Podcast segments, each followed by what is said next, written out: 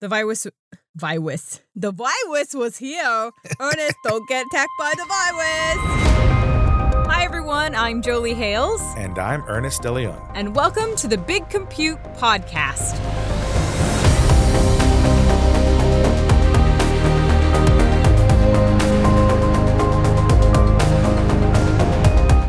Celebrate innovation in a world of virtually unlimited compute, and we do it one important story at a time. We talk about the stories behind scientists and engineers who are embracing the power of high performance computing to better the lives of all of us. From the products we use every day to the technology of tomorrow, computational engineering plays a direct role in making it all happen, whether people know it or not. Ernest! Jolie, So much has happened to you since we last recorded. Oh my gosh. I mean, do you, I don't know, do you care to fill our listeners in on the recent excitement in your life? well, I think so. I mean, I think they already know that my wife and I are expecting our second baby, our son. We have a daughter already. But what was unexpected was when he came, he came six weeks early. And as a result, it was all kinds of chaos because my wife made like this list of all these things that needed to get done before he was born. And the, doc- the doctor had told us this is his due date, which was like the end of May. So we had planned all of this around at earliest two weeks before because, you know, that's exactly when our daughter was born. Mm-hmm. He was born six weeks early. So Oh man. What was the original due date? I want to say the 28th of May. Oh my gosh, we're so close together. and he was born on the 21st of April. Obviously, there were complications, so he had to be born early, but the situation was, from my perspective, absolutely crazy. It was one of those where she had gone in to see her doctor for a normal appointment on that Thursday, Mhm. just a checkup. You know, they did some tests and they said, you know what, something looks a little off. We're going to send you over to the lab to get another test done.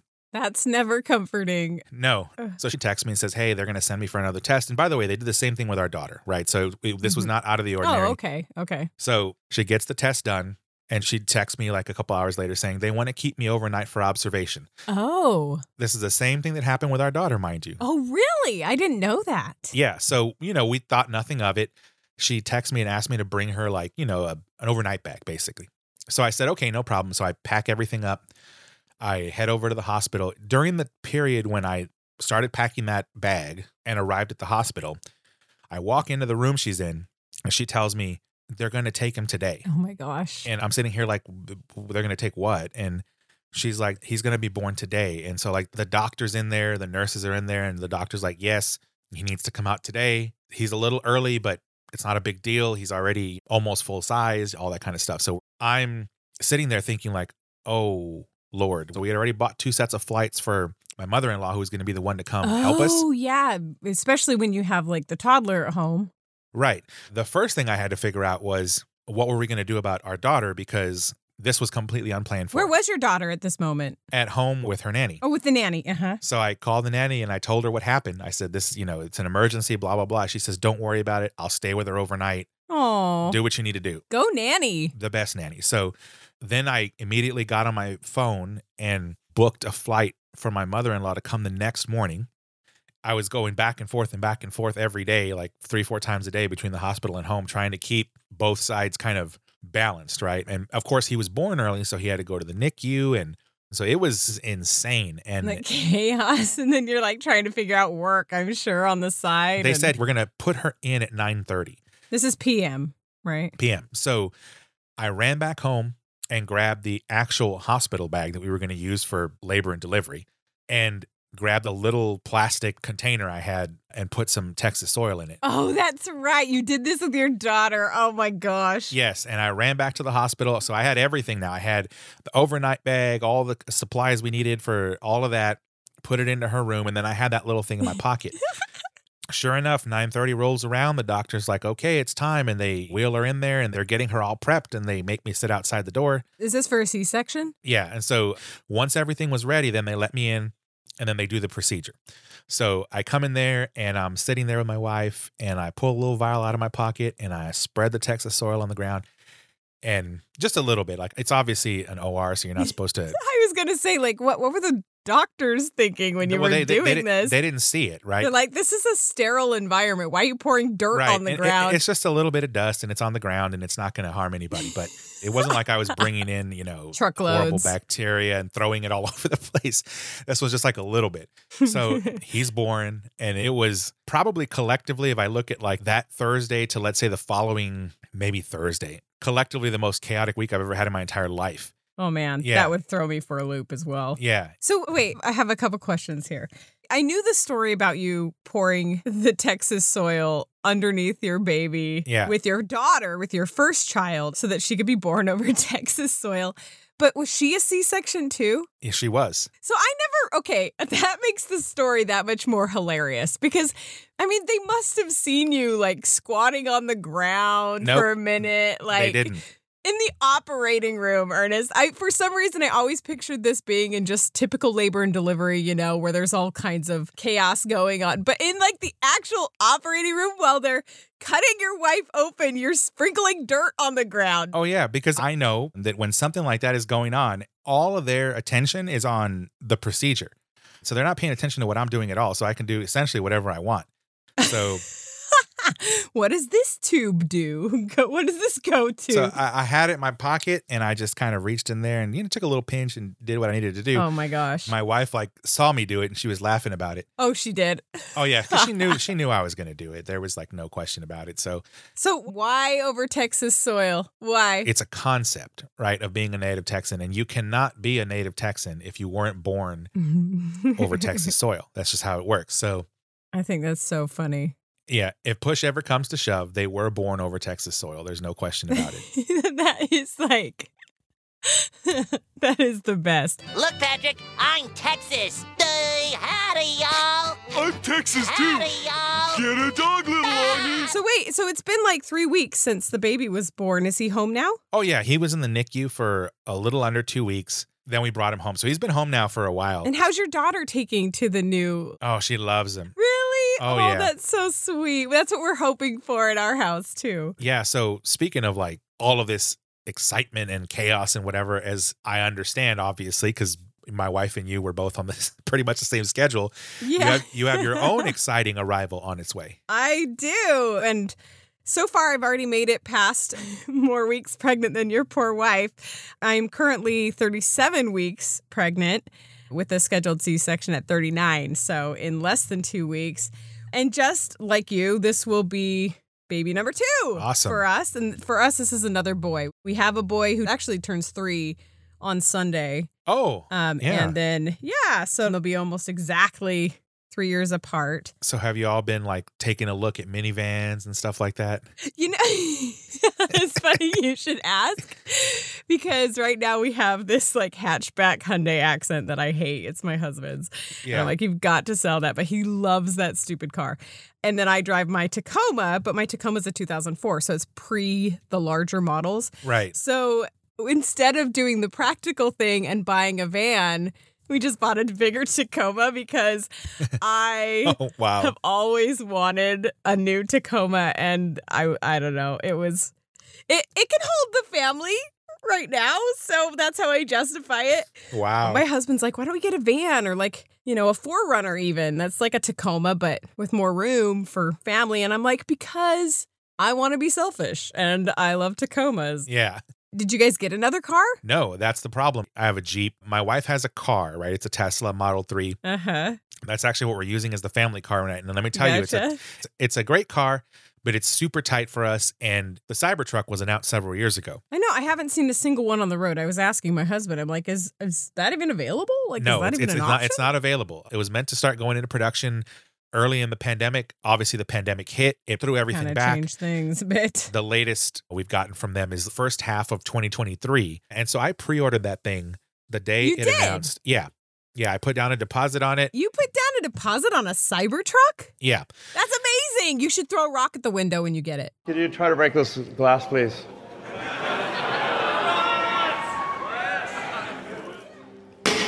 Oh my. Well, maybe that was a little too hard. And I've been waiting for that thing. And that thing will easily fit the entire family because it's a full size truck. I mean, you'll have to tell me when you actually get it and what you think of it. Pickup truck buyers tend to be pretty conservative in what they like. It's needs to look like a pickup truck, you know, all that kind of thing. And this doesn't look anything like a pickup truck. Yeah. But it immediately makes pickup trucks look old fashioned. Also, it's been really interesting how having a second kid, it's like with the first kid, we made an entire music video, like Yeah. announcing the first kid. I'm gonna be a mama.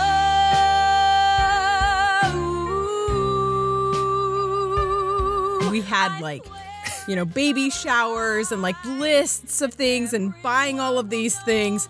And then with the second kid, I'm like, what literally like yesterday, I said, Oh, uh, we should probably get some diapers. And then I bought some pacifiers, and that's it. Yeah. Right. But I mean, it's interesting how having a second kid really did change our vehicle situation. Like, just like what you're talking about, that was a thing that we had to pay attention to. And that was more expensive than all the stuff combined with the first Yeah. one. yeah. But first kid gets a music video, second kid basically like a Facebook post-it Yeah, note. that's the same thing for us. The second kid, and I probably should say too, there is a gripe I must express. so obviously, I've always looked forward to meeting this cute little guy. But okay, so a few weeks ago, I was diagnosed with gestational diabetes. Mhm. And that basically means that I can't eat any sugar and I can only seldom eat carbs. And I've got to tell you, Ernest, Mhm.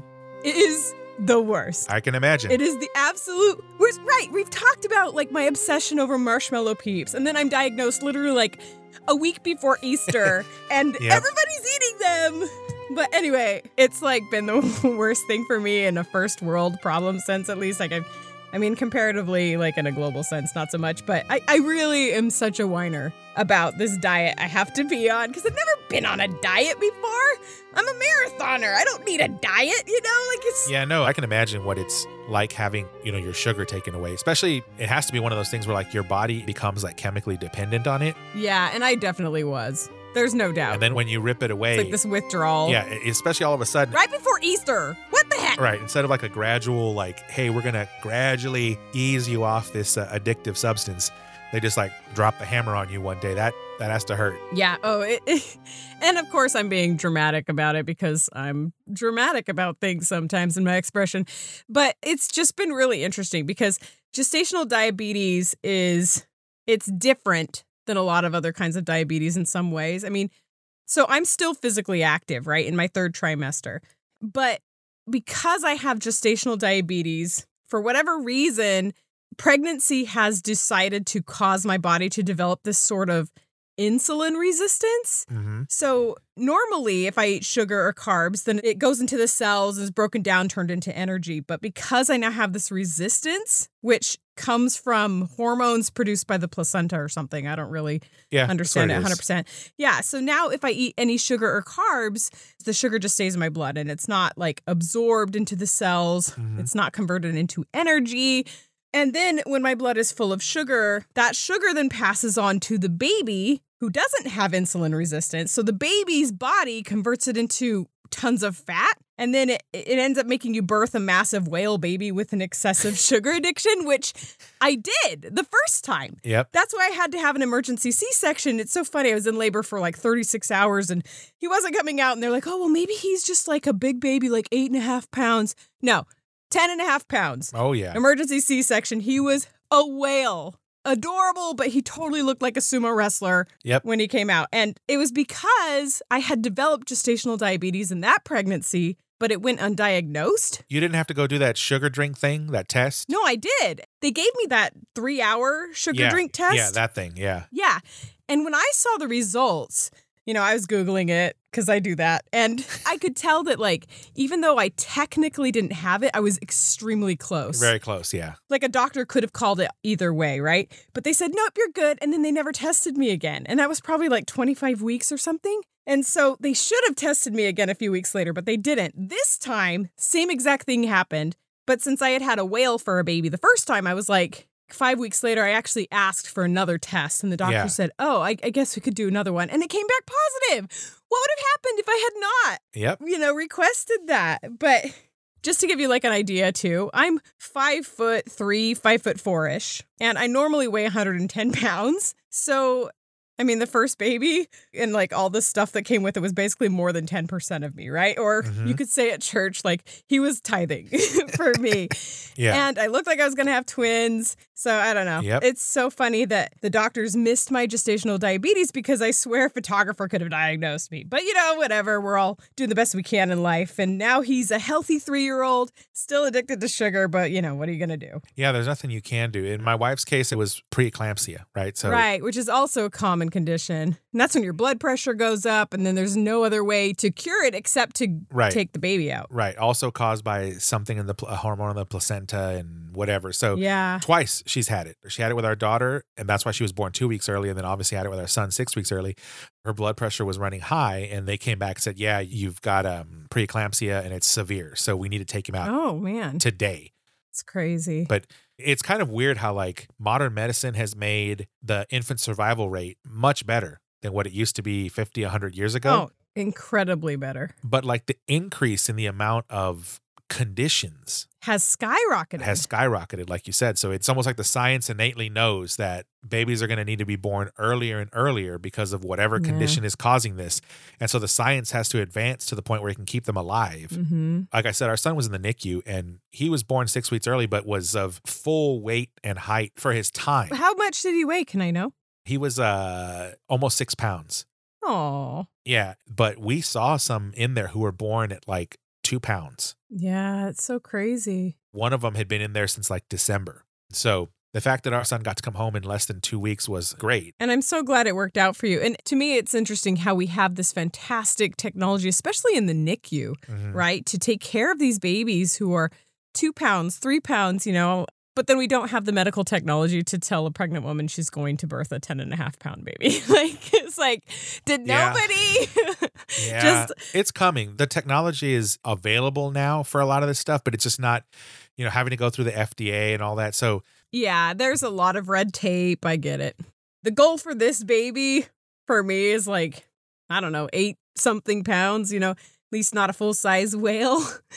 And there's a point to all this TMI about my gestational diabetes, I swear. So, in being diagnosed with gestational diabetes, I'm having to do the finger prick thing and then give myself these insulin shots. Mm-hmm. And, you know, I have to take a look at all the medications that go along with diabetes and really consider Yep. what the diabetes is, how medications treat it.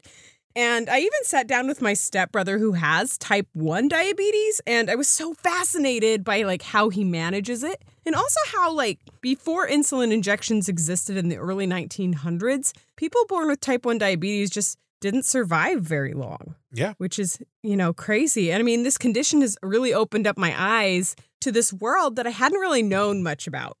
And there are a number of medications used to treat diabetes, right? There's insulin, right, which is considered the best treatment method in gestational diabetes because it doesn't pass through the placenta to the baby, whereas other medications do. And but there are other treatments that are popular in type 1 and type 2 diabetes, including drugs like, I don't know if you've heard of any of these, metformin. my dad takes metformin. Oh, Yeah. And then I don't know how to say this one. Glimepiride. Yeah, it sounds like it's it looks like I just spelled that wrong in the Glim- script. glimepiride or something. I don't know. Glimepiride. and then another drug called canagliflozin, Yep, which is sold under the brand name Invokana. Invokana. Yeah, I'm slaughtering these. Invokana. And then there's a bunch of other ones. And in doing a bit of research on the subject, I actually got to talk to one of the people who developed that very drug, canagliflozin. Oh, nice. It's an oral treatment. It's a small molecule. That's Steve Merman, our undercover superhero for this episode. I was involved with kind of the original piece when it first came in as a candidate development, and I helped build the process that scaled it up to metric tons, and then I changed positions and went in and was in solids dosage formulation development and developed the process and the formulation and scaled it up. so I was involved with that one almost end to end to make the tablets from the API. But we used a lot of fundamental modeling to design the studies for that, as well as do the scale up. We did a lot of process analytical technology, inline measures, and making decisions about the process in real time. Also, a lot of batch modeling, where we were looking at batch multivariate analysis uh, projections to ensure that we had the right tech transfer in the product all the time. So it's safe to say that Steve uses a lot of high performance computing to do this modeling. Exactly. And This particular diabetes drug was created through Steve's work with Janssen, which is the pharmaceutical part of Johnson and Johnson, who we've all heard of because not only do they develop a lot of beneficial medications and products, but they were also one of the 3 US companies to come up with a COVID-19 vaccine. This morning, Johnson & Johnson out with new data that shows its single-dose vaccine is working to provide long-lasting protection. Yeah, Johnson Johnson's a very big company. As a matter of fact, right down the street from me here, they leased a building and it says like Johnson and Johnson Medical or something on there. Sur- Oh, wow. Maybe it says surgical. I don't remember. Huh. And I'm in Silicon Valley, right? So it, something to do with tech and medical in that facility. I've never been to it, so I have no idea. But I just I passed by it on the highway. Ooh, maybe it's top secret. Well, I mean, I found it, so it's clearly not that secret. so Touche. I- I- and I found it by just driving by on the highway. It wasn't like I was looking for it. Yeah, there's a sign on the door. Maybe they don't have that many secrets going on. Yeah, big old sign on the top of the building, Johnson and Johnson Medical or whatever. But it's proof though. Johnson Johnson is a, a very popular brand. It's very well known in the United States and, and beyond. My sister actually and her family were recipients of that Johnson and Johnson COVID vaccine. Oh. So I mean, it's hit my family personally in that way. And Steve actually helped develop that vaccine. So it's interesting to see how medications like these can affect our lives so personally. And then, for all I know, maybe my stepbrother is even taking canagliflozin. I don't know, you know, Maybe. it's possible. But before we dive into the kind of big compute work that Steve does for Johnson and Johnson, let's learn a little bit more about Steve. I work in Janssen Pharmaceuticals in the biotherapeutics development area. I'm a director of data and analytics. He's been with Janssen or Johnson and Johnson for 23 years. And I'm also uh, an adjunct professor at Temple School of Pharmacy, and I've been teaching there for about seven years. He also has a PhD in organic chemistry, and he's always been passionate about applied data science to generate explicit knowledge. In fact, this is where, in my conversation with Steve, we got into a bit of a deeper discussion about explicit knowledge versus tacit knowledge. And I don't know, Ernest, are you savvy with the different knowledge definitions? no, I can make an inference from explicit and tacit, but I don't know exactly what the difference is. So, in simplified terms, much more than what's in Steve's brainy head, tacit knowledge, as I understand it, is knowledge gained from personal experience that is more difficult to express. Like for me, this would be knowledge of how to frame the best shot in a film or how to move the camera to complement the tone of a scene, right? Like I feel like I just know how to do it based on my experience and the tone I'm trying to set. Mm-hmm. Whereas with explicit knowledge, that would be knowledge that's more easy to articulate, like something you can write down, you can share, like maybe the answers to trivia questions or like a math equation or something. Or according to bloomfire.com, quote, when data is processed, organized, structured, and interpreted, the result is explicit knowledge. And then there's implicit knowledge, which is the application of explicit knowledge. Yeah, there's a component of distillation mm-hmm. and a component of extrapolation to all of this stuff. if you say so. and as the director of data and analytics, I can see why Steve would gravitate toward explicit knowledge, which really comes into play throughout his career. Explicit knowledge, in my mind, comes down to you know functional logic. It comes down to you know a model with an actionable output. And Steve is hoping to push his field toward being as purely explicit as possible, so the knowledge is completely operable. So it's obvious how you need to make decisions, right? And furthermore, My vision is to really enable the world's best operator to run any process anywhere in the world 24 7, 365 through the use of data and modeling so we can generate that explicit knowledge to manufacture the best products for the patients. I mean, it makes sense, right? If you can get to the level of explicit knowledge, your ability to create something from that is much easier and much more refined or targeted than something where you don't have that level of clarity. Right, like there's more of a formulaic way of doing something. It's written down, it just makes it more concrete. Mm-hmm. And when Steve isn't pondering how to generate and record more and more explicit knowledge, he's enjoying the great outdoors through walking, biking, hiking, and paddleboarding. I don't watch a lot of TV. People always ask me, like, do you see this show? Do you binge this? I'm like, no. Which seems to be a common thread among science and engineering types. I mean, perhaps they can't just sit and let their brains rest long enough to consume slow moving fictional entertainment. I don't know. As opposed to you, Ernest, and your fascination with uh, how do we put it? High end film. Garbage movies. And I saw spiders the size of men painting on hoods and spitting fire out of their mouths.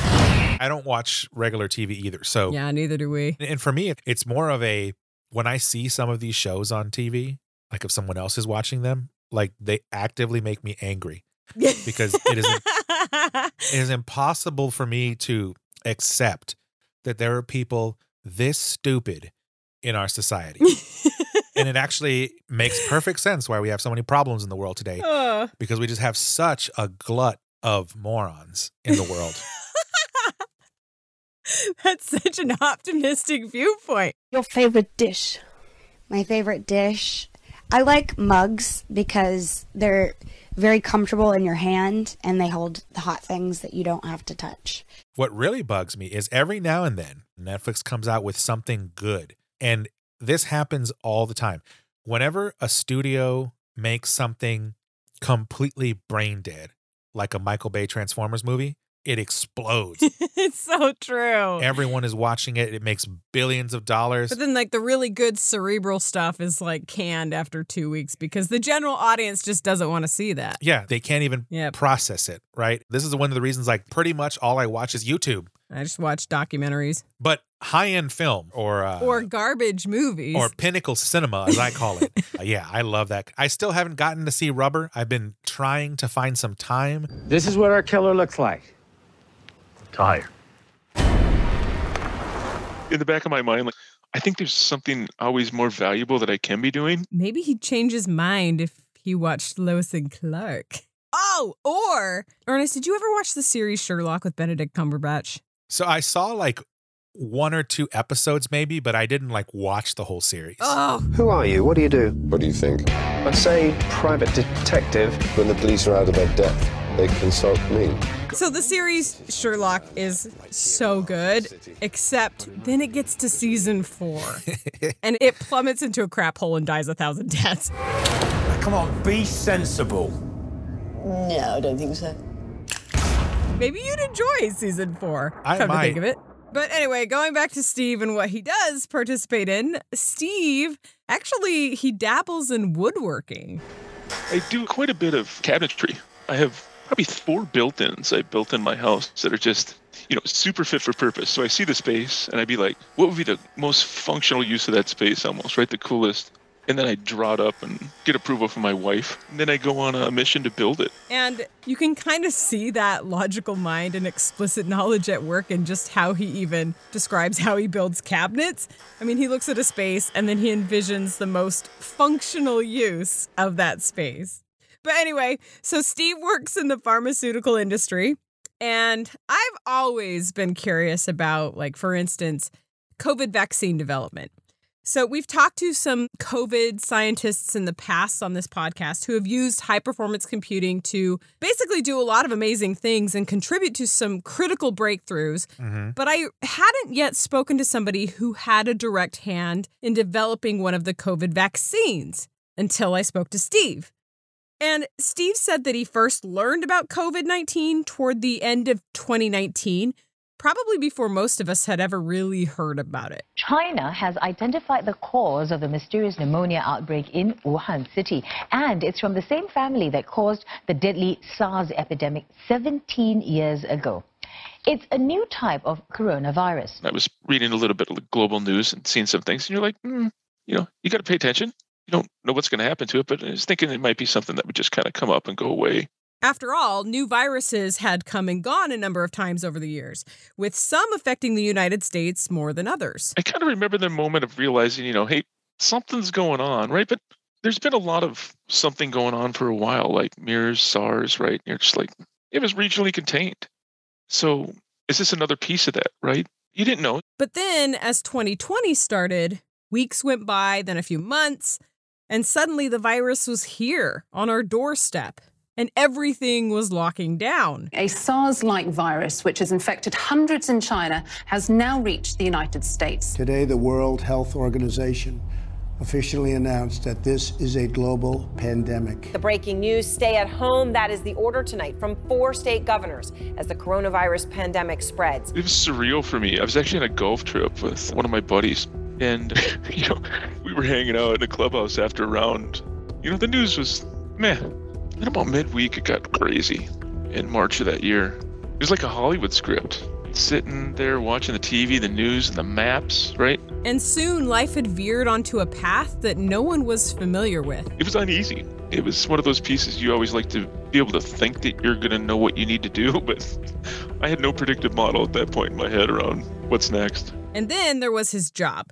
Remember, Steve worked on the research and development team at Janssen or Johnson and Johnson, a company and a team whose mission is to quote transform individual lives and fundamentally change the way diseases are managed, interpreted, and prevented. Close quote transform lives with things like vaccines. The team that I have just we support the projects through kind of that data systems and you know the analytics, the modeling pieces, right? So we support all the projects, all the different modalities. So I had a feeling we were going to get involved somehow, right? Because we have so many touch points. And now that there was a new virus on their doorstep threatening not just the lives of people across the globe, but those of their neighbors, their friends, and their families, it was really personal. All the people that work in the pharmaceutical industry are people and we have families and we all suffer from the same horrible diseases that everybody does. So we have the vested interest but we also have the passion and the skill sets by design to help ourselves and everyone. So we're in this together.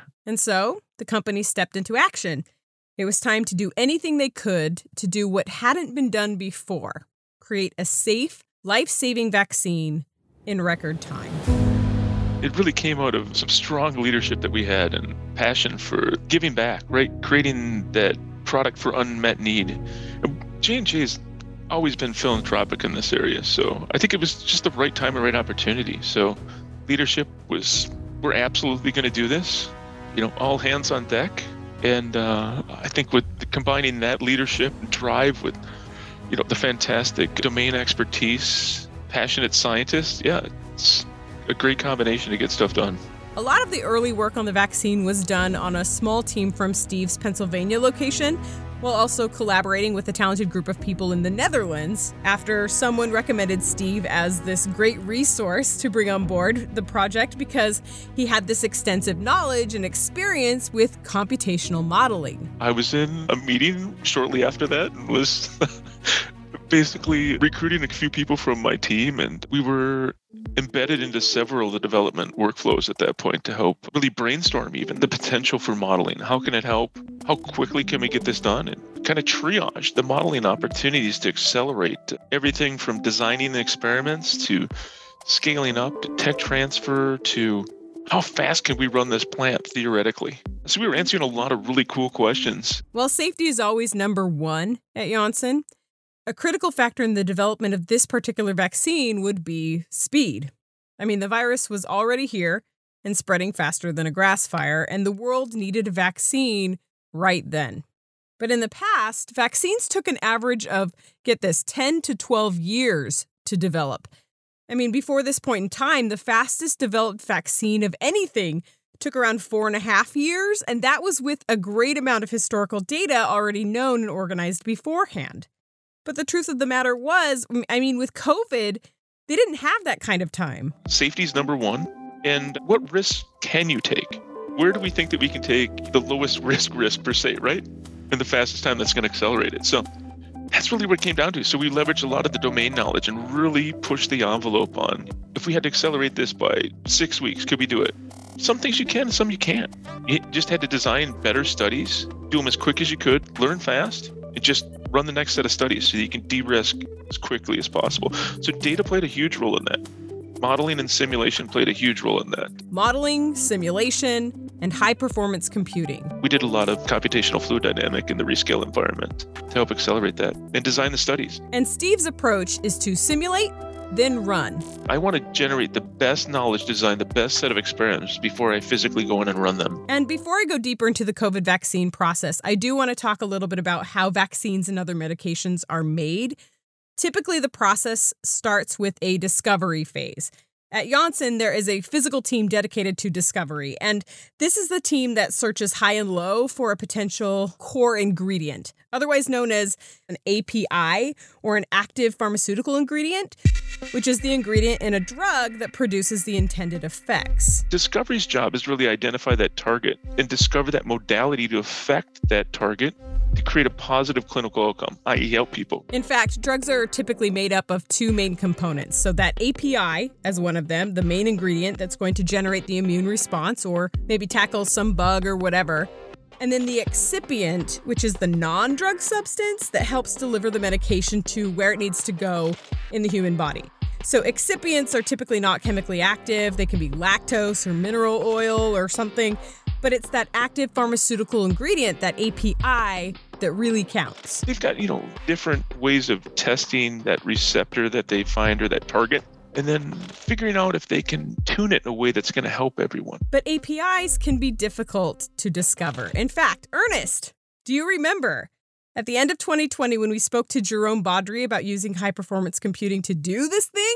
Right. His team was the one looking at natural substances that could potentially be used to help fight COVID. Yeah. So in the episode, The Power of Plants to Pulverize Coronavirus, we spoke to a researcher who was heading up this very discovery process in hopes of finding, like you said, natural ingredients in substances like plants that could eventually become APIs in COVID therapeutics. And he was using an HPE Cray supercomputer to do it. He, through simulation, was able to run models to calculate how 200,000 different chemical compounds would potentially react with COVID 19. But he was quickly able to narrow down the 200,000 compounds down to just 125 that showed promise. And that was all done, you know, with computers. And from there, the 125 compounds were to be physically tested in a lab and then narrowed down to probably five or 10. In fact, I'm curious if any of those compounds actually panned out for Jerome. I really need to email him. I couldn't find anything online.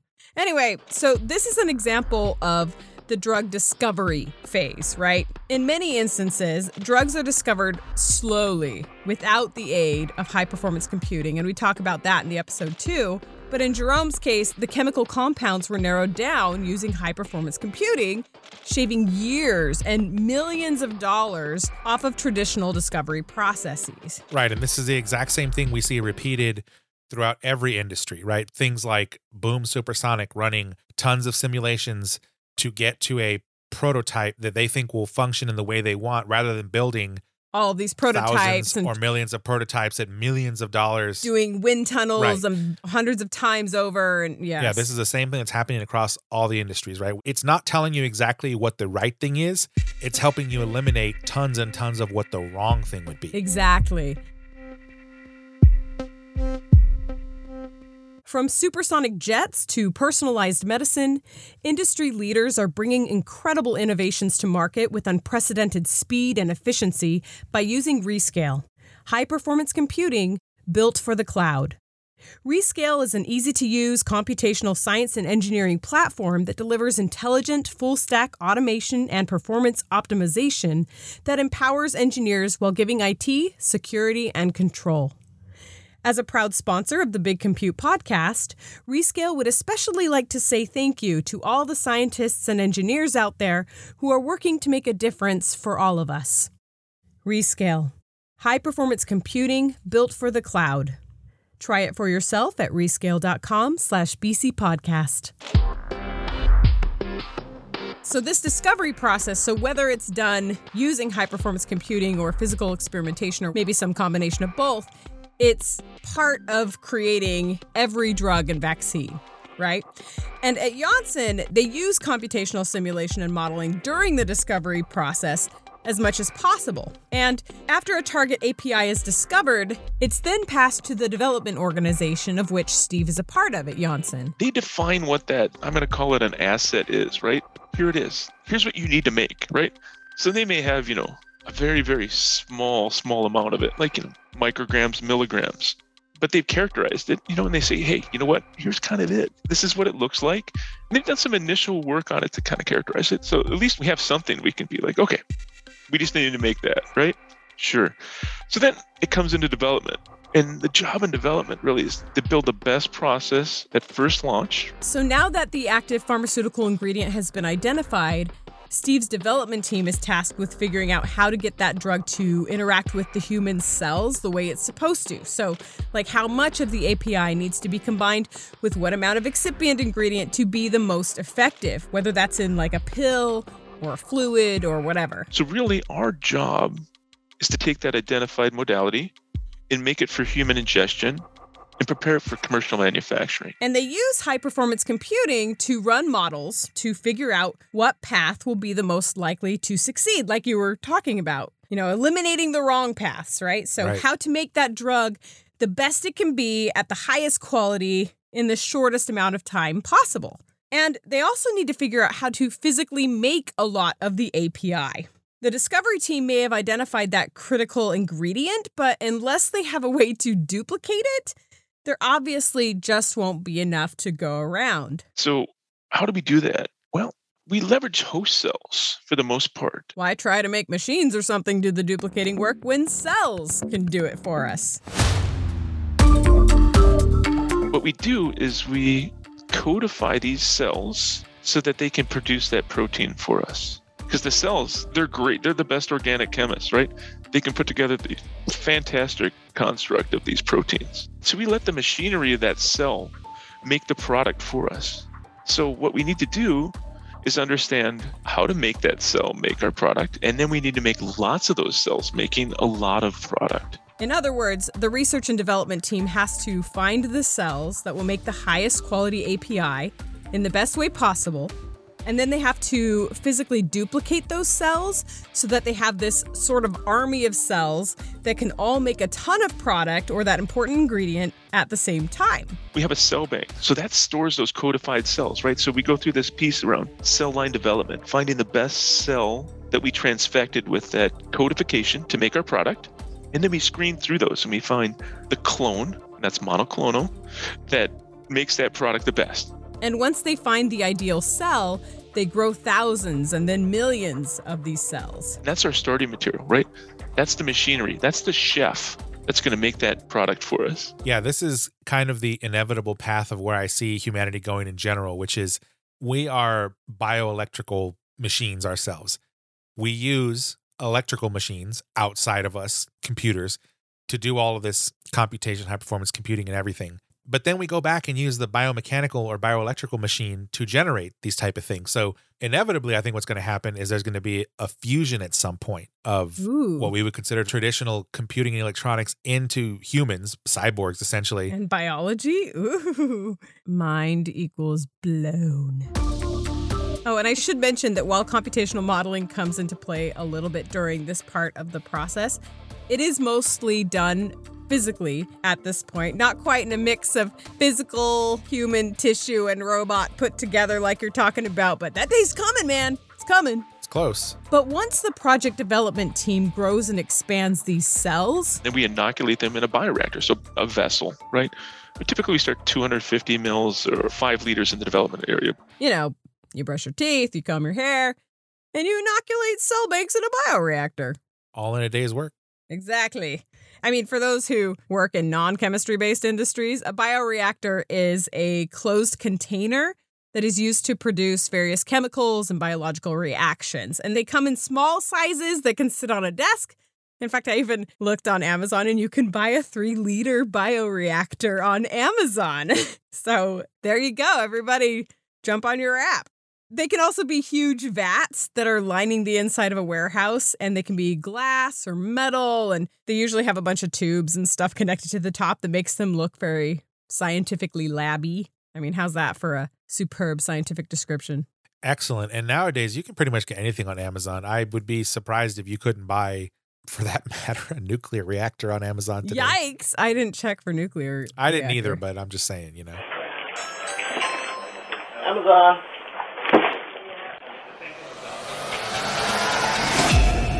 So once the development team has duplications of the best cells, they put those millions of cells into a bioreactor. What we want to do is create the best environment for those cells to produce our product. So then we go into a lot of engineering and modeling and science to understand, you know, how do we feed these? What do we feed these with? sensitivities that those cells might have. So that's where computational fluid dynamics come in. That's what comes all the omics, the intracellular omics, right? To understand how that cell's going to behave and how it's the happiest. We need to make sure that you know there's enough oxygen around it to keep it healthy and happy. There's enough nutrients around it to keep it happy and healthy, right? So that's where all that complex modeling really comes to play as part of like the process development piece for the bioreactor. In other words, Steve's team uses computational modeling via fluid dynamics to determine how to treat the cells in the bioreactor so the cells succeed at creating that critical drug ingredient in the best form and timeline possible. And once they get the answers they're most confident in, they then start running the physical tests based on their modeling. So it's a cooperation of computational simulation and physical testing. Exactly. First simulate, then run the physical tests. We simulate up front, and i.e., simulation in my mind up front is I don't know if you've heard of this old adage, right? It's a day in the library is worth what, two weeks in the laboratory, right? You can go to the library and help you design better experiments so that when you go into the lab and execute them, you don't waste time trying to figure out stuff that people already knew. Then, after the cells have created that key ingredient in the bioreactor, the R&D team harvests the drug and then uses more modeling and engineering to figure out how to best clean, purify, and concentrate the product before passing it on to the next team in phase, which is drug development, where they figure out and develop the best physical way to deliver that medication to a patient. So, like what kind of pill or solution and so forth. So, this is the way that they find to stabilize, solubilize, and deliver it to the patient. And rather than just pass the baton to the product development team, Steve's team continues to work with them using computational fluid dynamics via Rescale to best figure out how to proceed. There's some really nice models that they have been using a lot of the HPC to look at simulating, you know, how do we stabilize this, right? Or even solubility pushing the envelope of solubility. And throughout all of this, from discovery to product development, analytical development is helping along the way. They're the ones that are developing the methods so that we can release the material in the future, understand the variants that we have in it, or what are some of the sensitivities that we have, right, to stability, to process conditions that can affect the quality of the product. So there's a lot of things that are very subtle and large molecule that require extensive analytical development. Once the physical drug or vaccine is developed, it moves into the clinical testing phase where it's tested in humans. And when it makes it through that phase, it's put on the market and hopefully starts really helping the population. It's complicated because the human body's complicated, right? So complicated, in fact, that around 90% of drug candidates fail in US clinical trials, which is one of the reasons it typically takes 10 to 15 years and around a billion dollars to develop just one simple drug or at least it has in the past. I mean, belief is that by continuing to utilize high performance computing wherever possible in this process, the timeline will and has in many cases shorten. So that's a great area that computational work is going on right now that's going to make a huge difference for the AI ML and understanding, you know, targeting and learning from the clinical. So that's the drug development process in a nutshell. And in the specific case of COVID-19 and the Johnson Johnson and Johnson vaccine, this general drug development process was basically followed, just under a tighter timeline with a few differences. For instance, because the virus was so new, new data were being discovered and released every day, but there wasn't a lot of historical data available to allow them to crunch large data sets and know exactly what path to take right at first. kind of generating on the fly. And high performance computing really came into play when trying to figure out how the vaccine would interact with the human cells. We did use it a lot for that computational fluid dynamic piece to really understand shear sensitivity, kind of the optimal gassing strategies that we would have so that those cells that are making that product for it are healthy so they can make the most product the fastest. Unlike the Pfizer and Moderna vaccines, which use mRNA to carry the code to make the coronavirus spike protein, which allows the coronavirus to invade human cells, the Johnson & Johnson vaccine uses DNA. The Johnson & Johnson vaccine also uses a modified weakened cold virus to gain entry into human cells. This then triggers an immune response, teaching the body to fight off the real coronavirus. And throughout this process, with COVID 19 raging across the globe, Steve found that there was a unique spirit of cooperation and understanding on all levels, including with federal agencies, which is pretty unique. Everyone understood the urgency of the situation, that a vaccine was needed and needed immediately.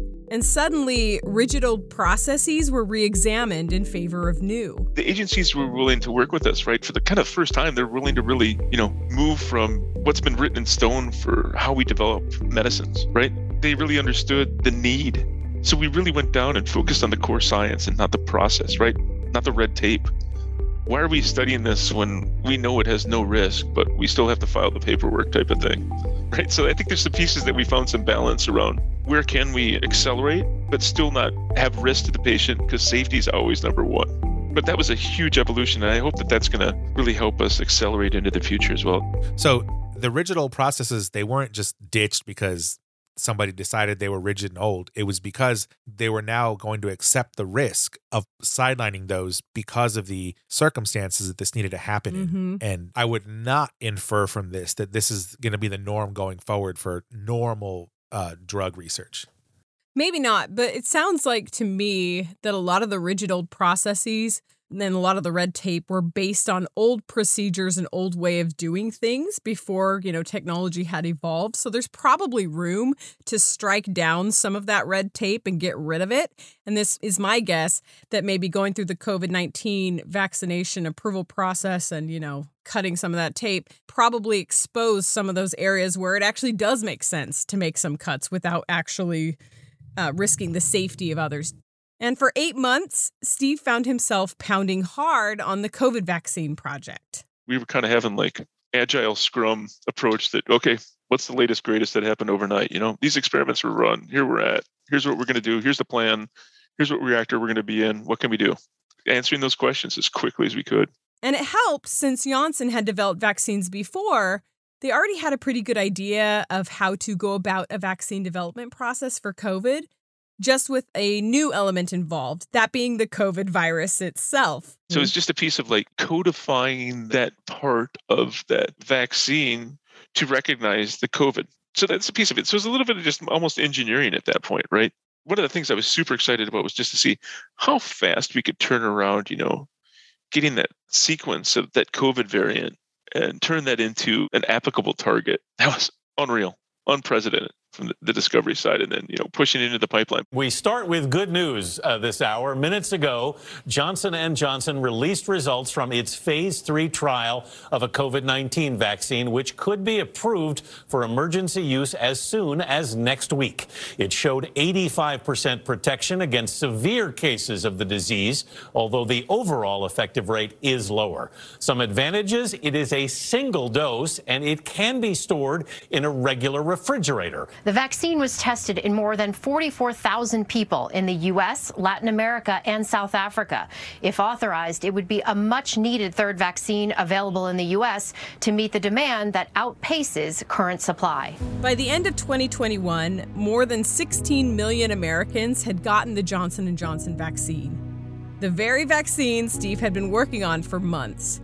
And once the vaccine was out, Steve was happy to have fulfilled what he considered to be his duty before moving on to the next life helping project. It's great that we could help, you know, the way that we did, jump in, but that's why we're here, right? I'm not one to, you know, toot my horn or whatever. So it's your actions, what you deliver is the value back. So I thought it's just as much helping myself and my family as it is to help everybody else. As far as HPC infrastructure is concerned, for control systems that connect directly to the physical reactors and specific types of equipment, Janssen taps into an on prem system, and then for all of their modeling work, like all of their data sources, those are run on the cloud through Rescale. One of the things for Rescale for me was bringing MATLAB licenses out there. So mm-hmm. that's another uh, thing because I think Rescale's kind of been that platform that's been almost host agnostic, which is great. And we have a lot of need for a diverse global team to have access to tools. That's one of the, the pieces of that concept of having this model factory where we have, you know, inception of model and then we build it into a product, right? And then realize value. But one of the first things you have to do is reduce the barrier to get tools in the hands of the people that can do modeling, right? So that's where Rescale's been great. Let us host the licenses up there so that I could deploy those to, you know, anybody in the world, anywhere, anytime. And Steve says they don't really need an enormous amount of high performance computing to run their MATLAB workloads currently. But in the future, right, like I said, when we need that timeliness, we're going to have to run it even faster. Five minutes might not be good enough. you know, 30 minutes. We can't let it sit there go for four hours, right? If we Yeah. can spin up a machine that can answer that question in two minutes, it's worth buying that time to get that calculation done quickly so that we can react to that state of the process before it's passed. And when you have access to virtually unlimited compute on the cloud, you don't have to rely on expanding and maintaining large and limiting data centers in order to scale up in that way. And I don't think anyone will deny that computational simulation is speeding up the drug discovery process, as it is with the process of developing, you know, state of the art airplanes and fuel efficient cars and a long list of other products and discoveries. Yeah, absolutely. There's no denying that computational simulation is rapidly evolving so many different areas of our day to day lives. And the COVID 19 vaccine development process, too, was faster, much and thanks to computers. I mean, we already know by talking to other scientists before this episode that high performance computing played a great role in modeling what the virus looked like and how it moved and acted and why it was so contagious, right? And then that information was shared with the global scientific community, and then companies like Janssen set out on a mission to develop the vaccine. Yes, this very closely aligns with a previous episode we had talked about how when modeling tsunamis, they had to use a computational model that simulated an underwater landslide. Yes. And then that was fed as input into the model that showed the tsunami. So it was kind of like one computational model feeding into another in as parameters into the next one. Totally. And Steve, who works extensively in computational modeling, thinks there's a lot further to go in the realm of digital maturity, which, if you're unfamiliar, Simply stated, digital maturity is apparently the ability of an organization to respond and take advantage of technological developments like computational simulation, cloud computing, just to name a couple. We're still going through this digitalization maturity. It's it's just something that's not native to the culture. We've still got a little bit of, I think, paper-based processes in place and acceptance of that's just the way that it is. We need to get away from and have better expectations. So we're slowly going through that, and that's a culture piece too. But once we get through that and we have the data available, then it's going to become the exciting piece, right? We can start making decisions faster, which means that, you know, it's not three days later. Maybe we can do it, you know, within an hour of running something. So we're only an hour behind. For me, that's like at line. So then we're pretty close, but not quite there yet. And then for me, like inline would be like instantaneous. So if you take a look at like the computational power that you're going to need to go from offline to at line to inline, I'm going to be really interested to see what it's going to take because if you're generating, you know, high density of data, you're going to need very high computational capability to return that result in, you know, 10 seconds versus 10 minutes or an hour, right? So it's going to be an enormous game changer for us once this data starts flowing and we mature our ability to elicit explicit knowledge from that data. Which just makes me think about how much more important access to enormous amounts of compute through the cloud will be when the pharmaceutical industry, in particular, has hit that level of digital maturity. Yes, and I, I, think this is across the board, right? As every large company out there reaches that level of digital maturity, you're going to see all kinds of things happening, improvements at every level from material science to just general operation of these random things. There's a lot more to go in terms of how much more efficient and how much better we can make things. Yes. With this type of compute power. Exactly.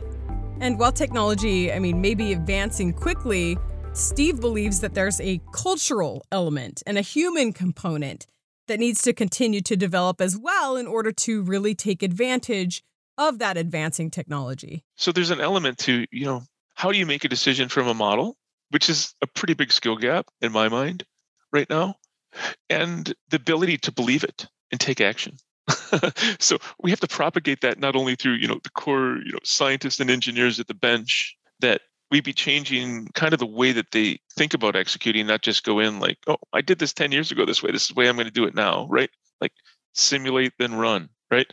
And then also propagating that through leadership that it's worth trying to evolve to that state. And Going back to tacit versus explicit knowledge, Steve emphasizes the importance of computers granting us more explicit knowledge, right? More ability to learn and advance forward in drug discovery. When we were paper based, you never learn from anybody else's projects, right? You're not going to go read through their paper notebook, right? Even if you did, how are you going to remember and consume that?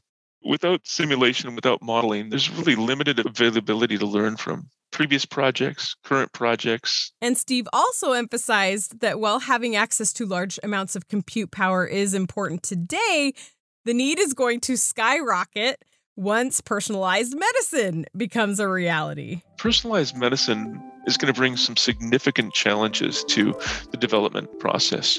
You're going to have, you know, a therapeutic area, then discovery is going to find that target, and then they're going to define a modality to affect that target. And that target and modality relationship in personalized medicine is going to go from one to many, right? So there's going to be populations of patients where, you know, the target's going to be the same, but how they react to that target is going to be tuned by that modality. So maybe there's going to be five different subtypes of, you know, human population that we want to target. So then that's going to be five different therapeutic development targets that we need to develop, right?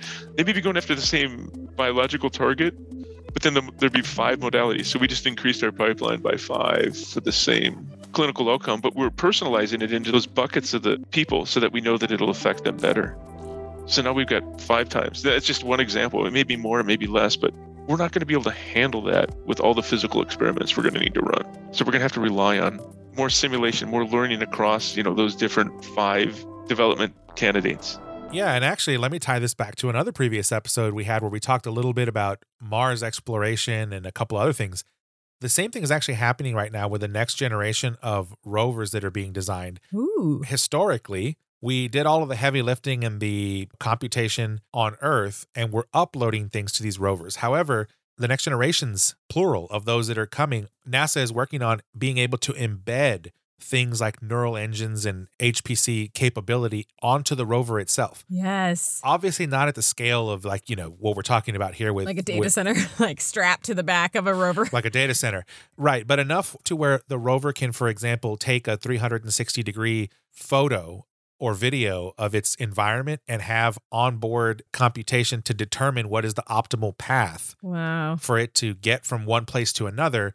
Whereas before, it would take that information, like that picture, that photo, send it to Earth. We would crunch it on our side, determine what that path is, Oh, the latency would be unideal. send it back. It could be 24, 48 hours before the thing was even able to move. Yeah. And then you ran into the situation of what happens if it moves, you know, let's say 15 feet in the direction you gave it, and there's some kind of significant change in the terrain because of either, you know, wind or just natural movement of things. Now you have to reanalyze again. So this is kind of going to the personalized medicine thing, being able to have HPC on a micro level as opposed to a macro level will open all kinds of doors in terms of science and technology for us in the future. Oh, that's so fascinating. And computational simulation and modeling in the case of drug development has come into play in much of the development that Steve and his team has done, not just with COVID, but with drugs like the diabetes drug we mentioned earlier, canagliflozin, as well as the drug called Remicade, I think is how you say it, which is a prescription for adults living with moderately to severely active Crohn's disease. And as our listeners probably know, or many of them might, Crohn's disease is a type of inflammatory bowel disease with no cure that is just like not fun when left untreated. So Remicade can be helpful to patients in those situations. Been involved with that one for a number of years. He also worked on the drug called Darzalex. There's a lot of heroic efforts internally for that one. Darzalex is used to treat a type of blood cancer called multiple myeloma, where plasma cells basically grow out of control, which can lead to low blood counts, bone problems, infections, kidney problems. And it comes with a five year survival rate of just 55%. That's another one that was fast tracked, and rightfully so. It's fantastic treatment that went through our department used a lot of the skills in our team to uh, help with the data, help with analysis, scale up tech transfer. So we did a lot of work on that in short term. Specifically, Darzalex is a targeted monoclonal antibody that helps slow or even stop the progression of multiple myeloma by attaching itself to multiple myeloma cells in the body and then either directly kills those myeloma cells or allows the immune system to destroy them. And as someone who actually recently lost a loved one to cancer, I say anyone involved in cancer treatments is undoubtedly nothing less than a hero. Absolutely. And cancer is another area where I think we are We are on the cusp. we're 50 years or less away from not that there won't be cancer, but that cancer will be able to be completely eradicated Ugh. easily. I think everyone listening to this is just praying for that day. Yeah, and so hopefully I see it before I die because likely I'm going to die of cancer. But, you know, I know likely we all are. who knows at this point, right? Who knows? Oh, yeah. And and as I was wrapping up my conversation actually with Steve, he did want to emphasize that science and engineering is a field really worth being in. I think it's so fundamental and it's a core piece of the innovation of this country and the world. And we just need to have more people understand that the opportunities are endless and it's at that edge of like, you know, creativity. You can make yourself whatever you want to make in the future. So go out there, find out what you need to do and be the best at it you can be and don't be afraid of science and engineering and it's not putting you in a pigeonhole. So go out there, get a vision, right? And then find a way to make that vision happen, regardless of what you do. But start with having a vision. Without a vision, then you're not driving towards something that you own. Because that's how these vaccines and life changing medications begin with a vision. And I should say before we wrap this up, I know there are people out there who gripe about the pharmaceutical industry in one way or another, whether due to maybe costs of certain medications, or maybe some don't work exactly as hoped on some portion of the population and whatnot. But I will say, these scientists and these engineers working behind the scenes, they're people just like you and me, with families just like you and me. And I believe, for the most part, that they sincerely want to develop treatments to help all of us. We're not only, uh, you know, pharmaceutical employees, we're patients. And despite the imperfections of the industry, as with any industry, I'm grateful for those undercover superheroes who are responsible for the many, many breakthroughs that have not only helped make life better, but I mean, have sustained it for many. And I think that Steve and his team falls into that category deserving of that gratitude. I would agree. There's many areas where there's always a balance, right? Like, yes, there's always some kind of negative aspect to everything. And if you're looking for it, you can find it. But like you said, I think on the whole, scientists and engineers are trying to better society and better humanity. Right. And okay, let's bring it back to my gestational diabetes because I didn't talk about it enough, right? So I didn't have treatments for my first pregnancy, right? As we discussed. And the baby ended up being 10 and a half pounds, causing 36 hours of labor until finally forcing an emergency C section, time in the NICU, and then a longer than normal recovery time actually for me, among other issues. But this time around, with treatments developed by blessed scientists and engineers, I give myself a few shots a day combined with monitoring my diet, and hopefully, it will result in a healthier baby and an overall better experience. So, I guess I'll keep you posted. But of course, if this baby is more than 10 pounds again, I'm going to be really miffed that I stayed away from marshmallow peeps all this time for nothing. Yeah, I mean, that would be the greatest catastrophe, right? Not having the peeps. hey, it is a sacrifice, Ernest. There's almost nothing we can't do. Just need to be creative and build it, build skills. I love the order like in Star Trek, my my personalized medicine via voice command, right? That's accelerated development in my mind. So shoot for the stars. That final quote's for you, Ernest. As a welcome back from paternity leave, a fellow Star Trek enthusiast, you're welcome. Yeah, we're kind of a, some would say an annoying bunch. Who would say that? Who? If there's nothing wrong with me, maybe there's something wrong with the universe. To learn more about Steve Merriman and his work, you can find him on LinkedIn. You can also learn more about Janssen by visiting janssen.com, spelled J A N S S E N.com. And you can learn more about parent company Johnson & Johnson by visiting jnj.com, where you can read articles and watch videos about the company's COVID-19 vaccine. Right, and I would like to point out that Steve is a merman as opposed to a mermaid. I just thank the Lord she didn't live to see her son as a mermaid. Merman.